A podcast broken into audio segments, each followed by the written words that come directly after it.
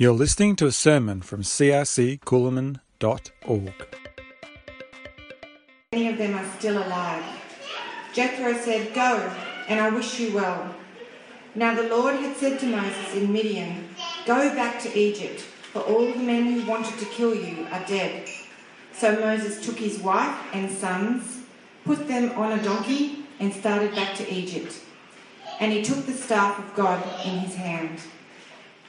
The Lord said to Moses, When you return to Egypt, see that you perform before Pharaoh all the wonders I have given you the power to do. But I will harden his heart so that he will not let the people go. Then say to Pharaoh, This is what the Lord says Israel is my firstborn son, and I told you, Let my son go, so he may worship me. But you refuse to let him go, so I will kill your firstborn son. At a lodging place on the way, the Lord met Moses and was about to kill him. But Zipporah took a flint knife, cut off her son's foreskin, and touched Moses' feet with it. Surely you are a bridegroom of blood to me, she said. So the Lord let him alone. At that time she said, bridegroom of blood, referring to circumcision. a little bit like dodging death. We'll go through some of these verses. But um, I liked what Benita shared when she talked about infants being on milk and uh, then taking on more responsibility and, and just taking that from what she said and applying that to Moses, we can almost uh, see Moses as being an, in, an infant in regards to God, even though God's just started talking to him. But let's see how that comes through and works out. If anyone ever really had a reason to look over his shoulder, as if there might be something scary coming, it might be Moses on the basis of that. Twice in his life already, he's faced death. Once when he was a bub, remember, and execution was ordered for all these children, and he was put out to float on the river, and he was found he was rescued uh, instead of getting the chop from the Egyptian uh, security responsible for getting rid of the babies. Second time was after he killed, I guess, a slave driver. And he had to run for his life because Pharaoh was out to get him on that second occasion. Here, the Lord's about to kill him. As I said, if anyone had, you know, reason to look over his shoulder and wonder what was coming next, it might be Moses. What do we know from what we heard there? There was an issue, and God was going to act. Even as He set up Moses to do something that we've been hearing about in recent weeks, that was going to be about the deliverance of God's people from Egypt. But there was an issue, and God was going to act in a way we didn't expect just then by killing Moses. Does that freak you out just a little bit? Does that sound like the God we know? Well, there was an issue. He was going to act. I wonder, had he decided that I'm over this guy, I need someone else? His fear, just that thing that's going on in him, is it's, it's just not going to work out. Is that, is that how we might think? You know, we're trying to imagine God's mind here. Did Moses maybe overstep the mark? He was told to go by himself with his brother Aaron. I told you I mentioned you, Aaron. And the staff. Did he overstep in some way? Because God might have not have mentioned that this was something for all of Moses' family to go along and engage with. A family trip. Verses 19 to 20. The Lord had said to Moses and Midian, Go back to Egypt, for all those who wanted to kill you were dead. So Moses took his wife and sons, put them on a donkey, and started back to Egypt. And he took the staff of God in his hand. I wonder if he's on a mission for God. Feel free to wonder. Lots of people actually argue about these verses and what was going on. The Jews argued about it. Christian commentators have even had discussions. What's it all about? But we'll throw up some possibilities and, and, and come to your own mind. He's packed up his family. I wonder if love for his family might be an obstacle if he's going into something like this. I wonder if they could be an obstacle. There's some situations we wouldn't want to take our families into because blood's pretty thick, isn't it? And given situations, we can respond in all sorts of ways. Some, sometimes strength that we didn't see we had in terms of standing up for our family. But I wonder if family, love for family might prove to be an obstacle. Because in 21 to 23, the Lord has said to Moses, When you return to Egypt, see that you do this stuff in front of Pharaoh, the wonders, but I'll harden his heart. Moses has got a family. He's just heard God say, I'm going to harden Pharaoh's heart. And he's thinking, oh, do I really want to go do this? He's thinking his family's a whole unit. We're going, hmm. I'll harden his heart. That could be a threat to Moses' family. I wonder if that fear begins to spring up. Even though he's going with his family, I wonder if fear already starts to spring up. Whether he might even shrink back from that task that God's given him to do. Here's another thought. What happens if Moses goes to Egypt? He's representing Israel, God's people, with an uncircumcised son born to a Midianite woman, not someone from his own people, an uncircumcised son, and he's going to represent Israel, the Lord's firstborn son. It might be a bit closer to where we're going. I think there's probably, if we're going to look at something that's going to be close to what the Bible's about, would his son die with the Egyptians? By, had Moses, by not circumcising his own son, if he continues and takes him with, with him,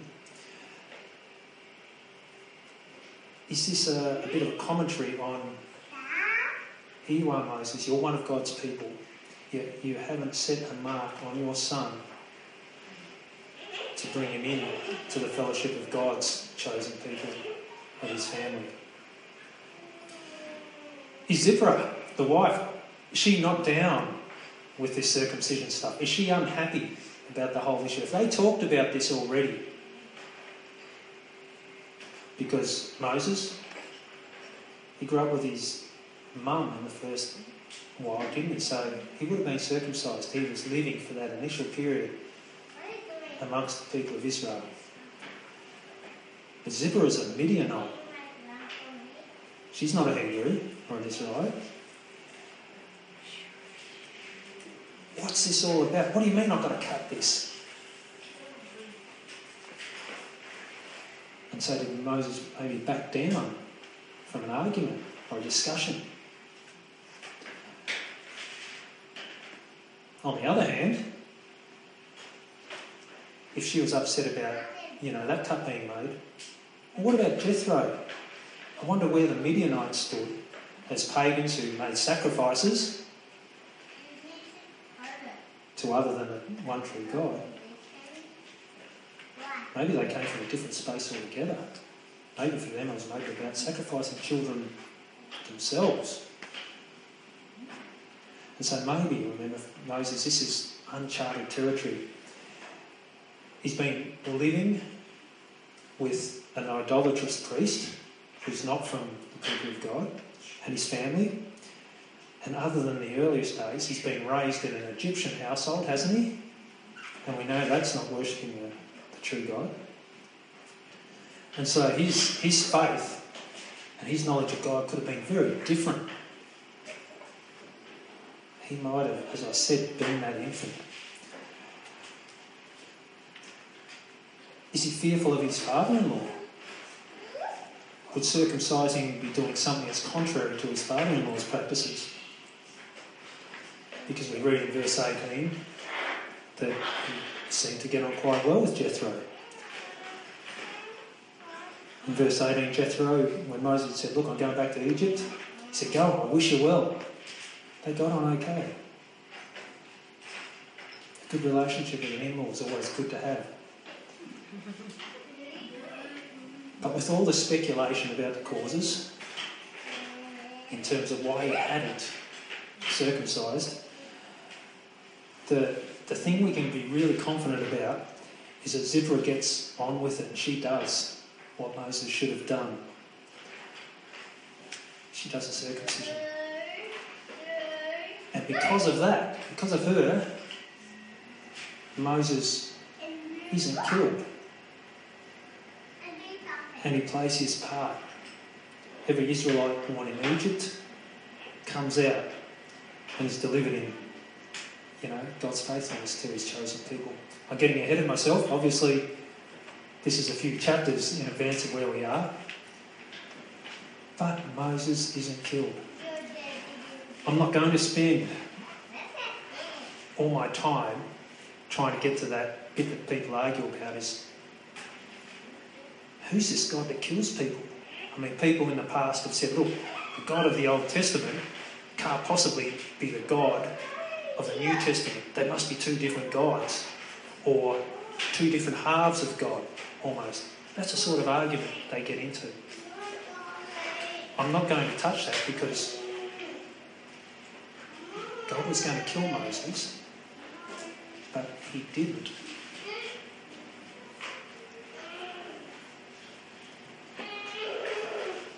Whatever it's hinging on, interestingly, and it, it doesn't show up in these verses, but Zipporah and the sons don't actually finish the trip to Egypt. Oh, I might mention them again later. Who would Zipporah be today? If, if she was someone we knew, if this was happening amongst a group of people that we knew, what would she look like today? Well, she's not going to be probably someone who's gone to church all her life. We've heard the background of her father, Jethro, was an idolatrous priest. We can see perhaps that Moses hasn't been, you know, giving leadership in the sense of who he knows God to be, according to the faith of his fathers. But yet, with the little she knows, she does something about it. Does the required thing and saves Moses' life. If we're in the story, who might we be? Are we ever a Moses? You know, we're kind of racked by fear, held back from doing things perhaps that, we feel should, we should do, or perhaps God has suggested to us that we should do. We're slow to be obedient in the things required of us. And we skip past a few necessary things. As Benita shared, we don't take on the responsibility or the requirements. Perhaps we consume those things that get us off track. We allow our minds to take us places other than where God wants us. I don't know that we want to be the Moses of exactly that period. It's probably great to be more like Zipporah and act in faith, act with what's required for the time, even without her, even with her lack of knowledge. Doing what's there to be done with mucking around and not like Moses, who spent the past chapter or two protesting about how he can't do what God wants him to do, even though God says, I'll be with you even though God says, I'll send your brother with you. He makes his protests. No protest from Zipporah at all. She just does it. And thanks to her, Moses set, is set free to actually get engaged with the plan that God had all along. And not just her, her family even, it seems fairly strongly are set free to know God in the same way. I've hinted at that once, how they didn't finish the trip. Now, something else has happened that's going to be a blessing to her and her family, and I'll come back to that later as well. You and I have exactly that same grace afforded us by God. That same grace that Zipporah had to just do it without having dressed the right way, without having prayed the right way, without having done all those sorts of things. That's the grace God extends to us. just knowing that something's the right thing to do now or a certain circumstance without time to think. From this point, Moses' knowledge of God starts to increase. And the next few chapters after this, we see it even affects the tone of his conversations with God. He's not the same scaredy cat after this particular incident. And not just that, there's something that is told to us about how much God regards Moses himself. We read elsewhere in the Word that you know the growth in Moses' understanding of God's heart just echoes down the years. By the time we get to Jeremiah, Jeremiah is a prophet. He's writing about probably a harsh message to the same people of God who are wandering away again. Here's a glimpse of the esteem that God holds Moses in. This is in Jeremiah 15. Then the Lord said to me, Even if Moses and Samuel were to stand before me, my heart would go out to this people. Send them away from my presence. Let them go. Even if Moses. Isn't that regard for Moses? God sees him as having something special.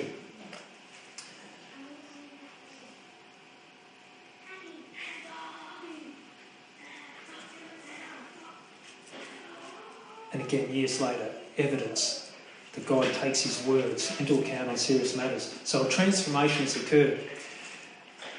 And astounded Zipporah standing up in that vital moment. He, in turn, starts to do the same sort of thing.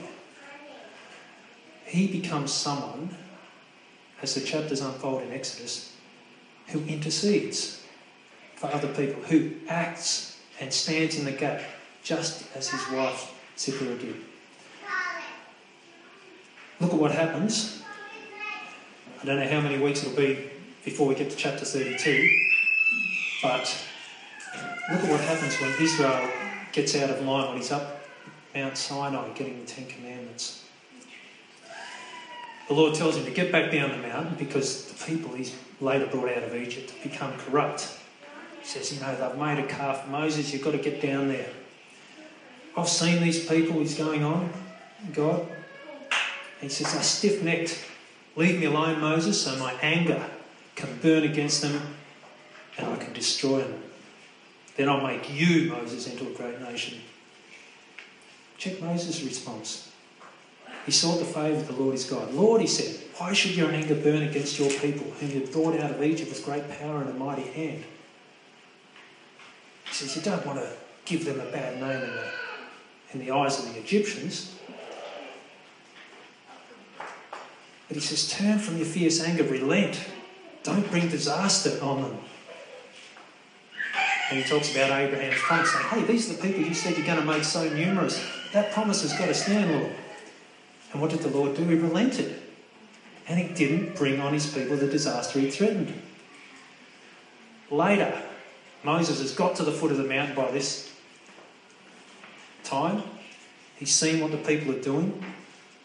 He tells them they've done a great sin. He says, But look, maybe, maybe, maybe we've got something. I'm going to go up to the Lord. Perhaps I can make atonement for your sin. He goes to the Lord. He says, Oh, what a great sin these people have committed. They've made themselves gods of gold. But now, please forgive their sin. But if not, then blot me out of the book you've written.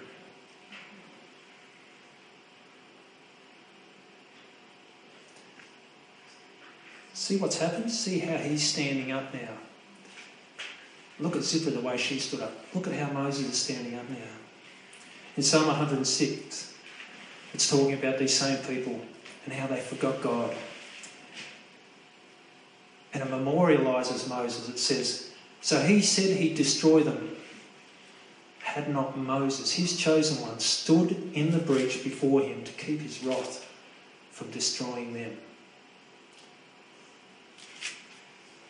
Moses points forward even further, ahead to Jesus.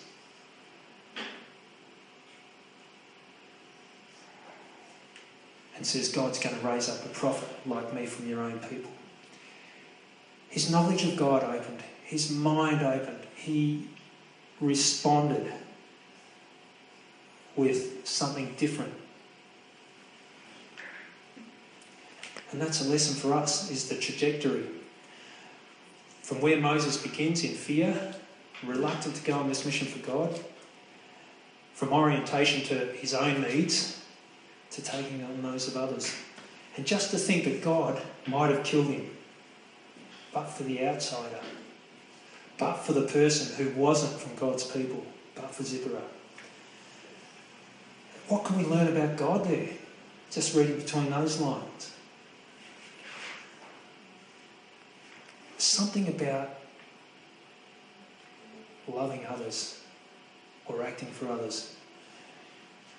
There's mercy in God's acts that direct us.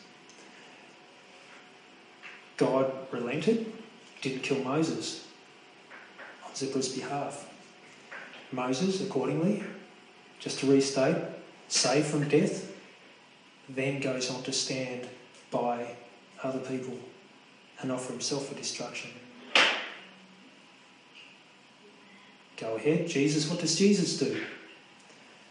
He goes further and demonstrates love for the world, not just by offering himself, he completely gives himself. There's something godly in the actions of all these people, and obviously perfectly in Jesus. And we see something about what God's values system is, about how it's standing up for, how about it's giving for, and seeing others with eyes of mercy. So Moses, a physically circumcised person, as he was as a kid, he's showing more signs of, of a different circumcision. It's like his heart is now marked. By God, by that experience with God, through what happened with Zipporah, it took it from a physical thing to a new place. I've tried to imagine what was going on in Zipporah's mind. I even asked Cindy, what would you have been thinking if, if you were there as this was happening? Ah, that idiot. now I've got to get him out of this. You know, if I were Moses and she was Zipporah. I can't imagine what's going on in her mind. Cindy actually didn't give me any answers, particularly. So, um, should the circumstance ever come up, it's going to be as much a surprise for me as anyone else. But look at the outcomes for her family beyond Moses. The circumcision of the son, well, that's a done deal. What she's done for her own son now gives him a visible sign of being a member of God's people. He's got that distinct mark that separates him from all the other peoples around. He's a member of God's people by that circumcision mark. Like I said, Zipporah didn't make the rest of the trip to Egypt. The whole family didn't go in the end. They go back to Jethro, and Jethro becomes a convert. Really? In Exodus 18,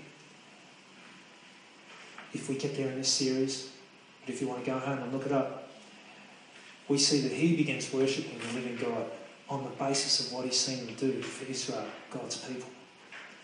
And, and that really, in a nutshell, is God's plan for the world in Jesus, isn't it? Look at what the Bible has recorded. Look what the Word shouts out. That God will demonstrate His presence with a people and then join other peoples to it. Now, the Jew Gentile thing, we understand more fully after Jesus' return to the Father, as the apostles go out, as Paul becomes a, you know, an ambassador to the Gentiles and brings them in to join God's chosen people. But he is a forerunner, if you like. An idolatrous priest begins worshipping God. It's a sign of good things to come. Moses' sin was revealed, wasn't it? The fear, whether it was fear of his family that he didn't circumcise, fear of Pharaoh, not wanting to go and face something difficult. But someone acted for him. And our sin is exposed, isn't it? Beginning of John, I think it is, it talks about people not wanting to come out into the light lest their deeds be exposed. Our sin's exposed for God to see, but Jesus has acted for us. And our hearts are marked in accordance. And that's the, that's the, the grand overview. That's the biggest picture. In the smaller picture, which is still part of the bigger picture, let's look at a corner of it. It's about our living with the people around us. Which people do you owe? Which people do I owe? Thanks to for stepping in for us, for you, for me, on our account at different moments. Who's prayed for us? Who's checked us just as we're about to do something? Who's picked us up when we've fallen? Who's stepped in for us? In a positive sense, do we have opportunity to deflect punishment or negative outcomes for someone that might destroy their confidence?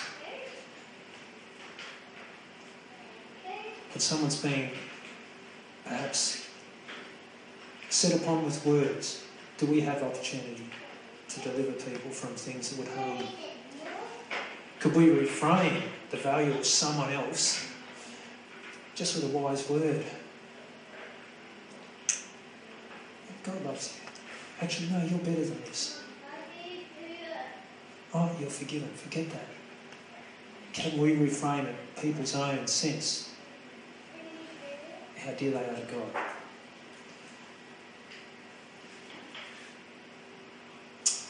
And we can remind ourselves really of, of Jesus, who's the one that intercedes with us, intercedes for us with the Father in heaven.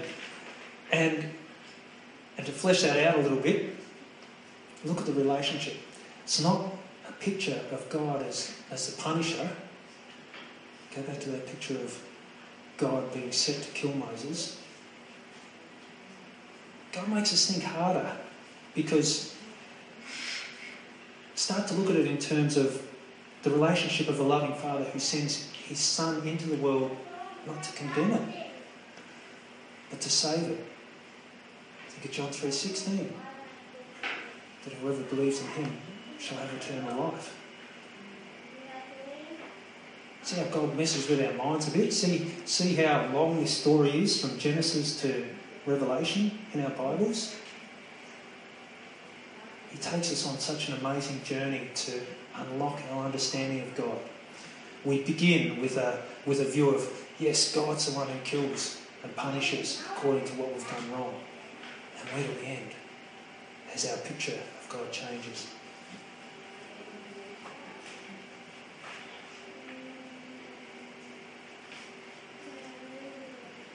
Transformation was the mark. One person steps in, Moses becomes a different guy.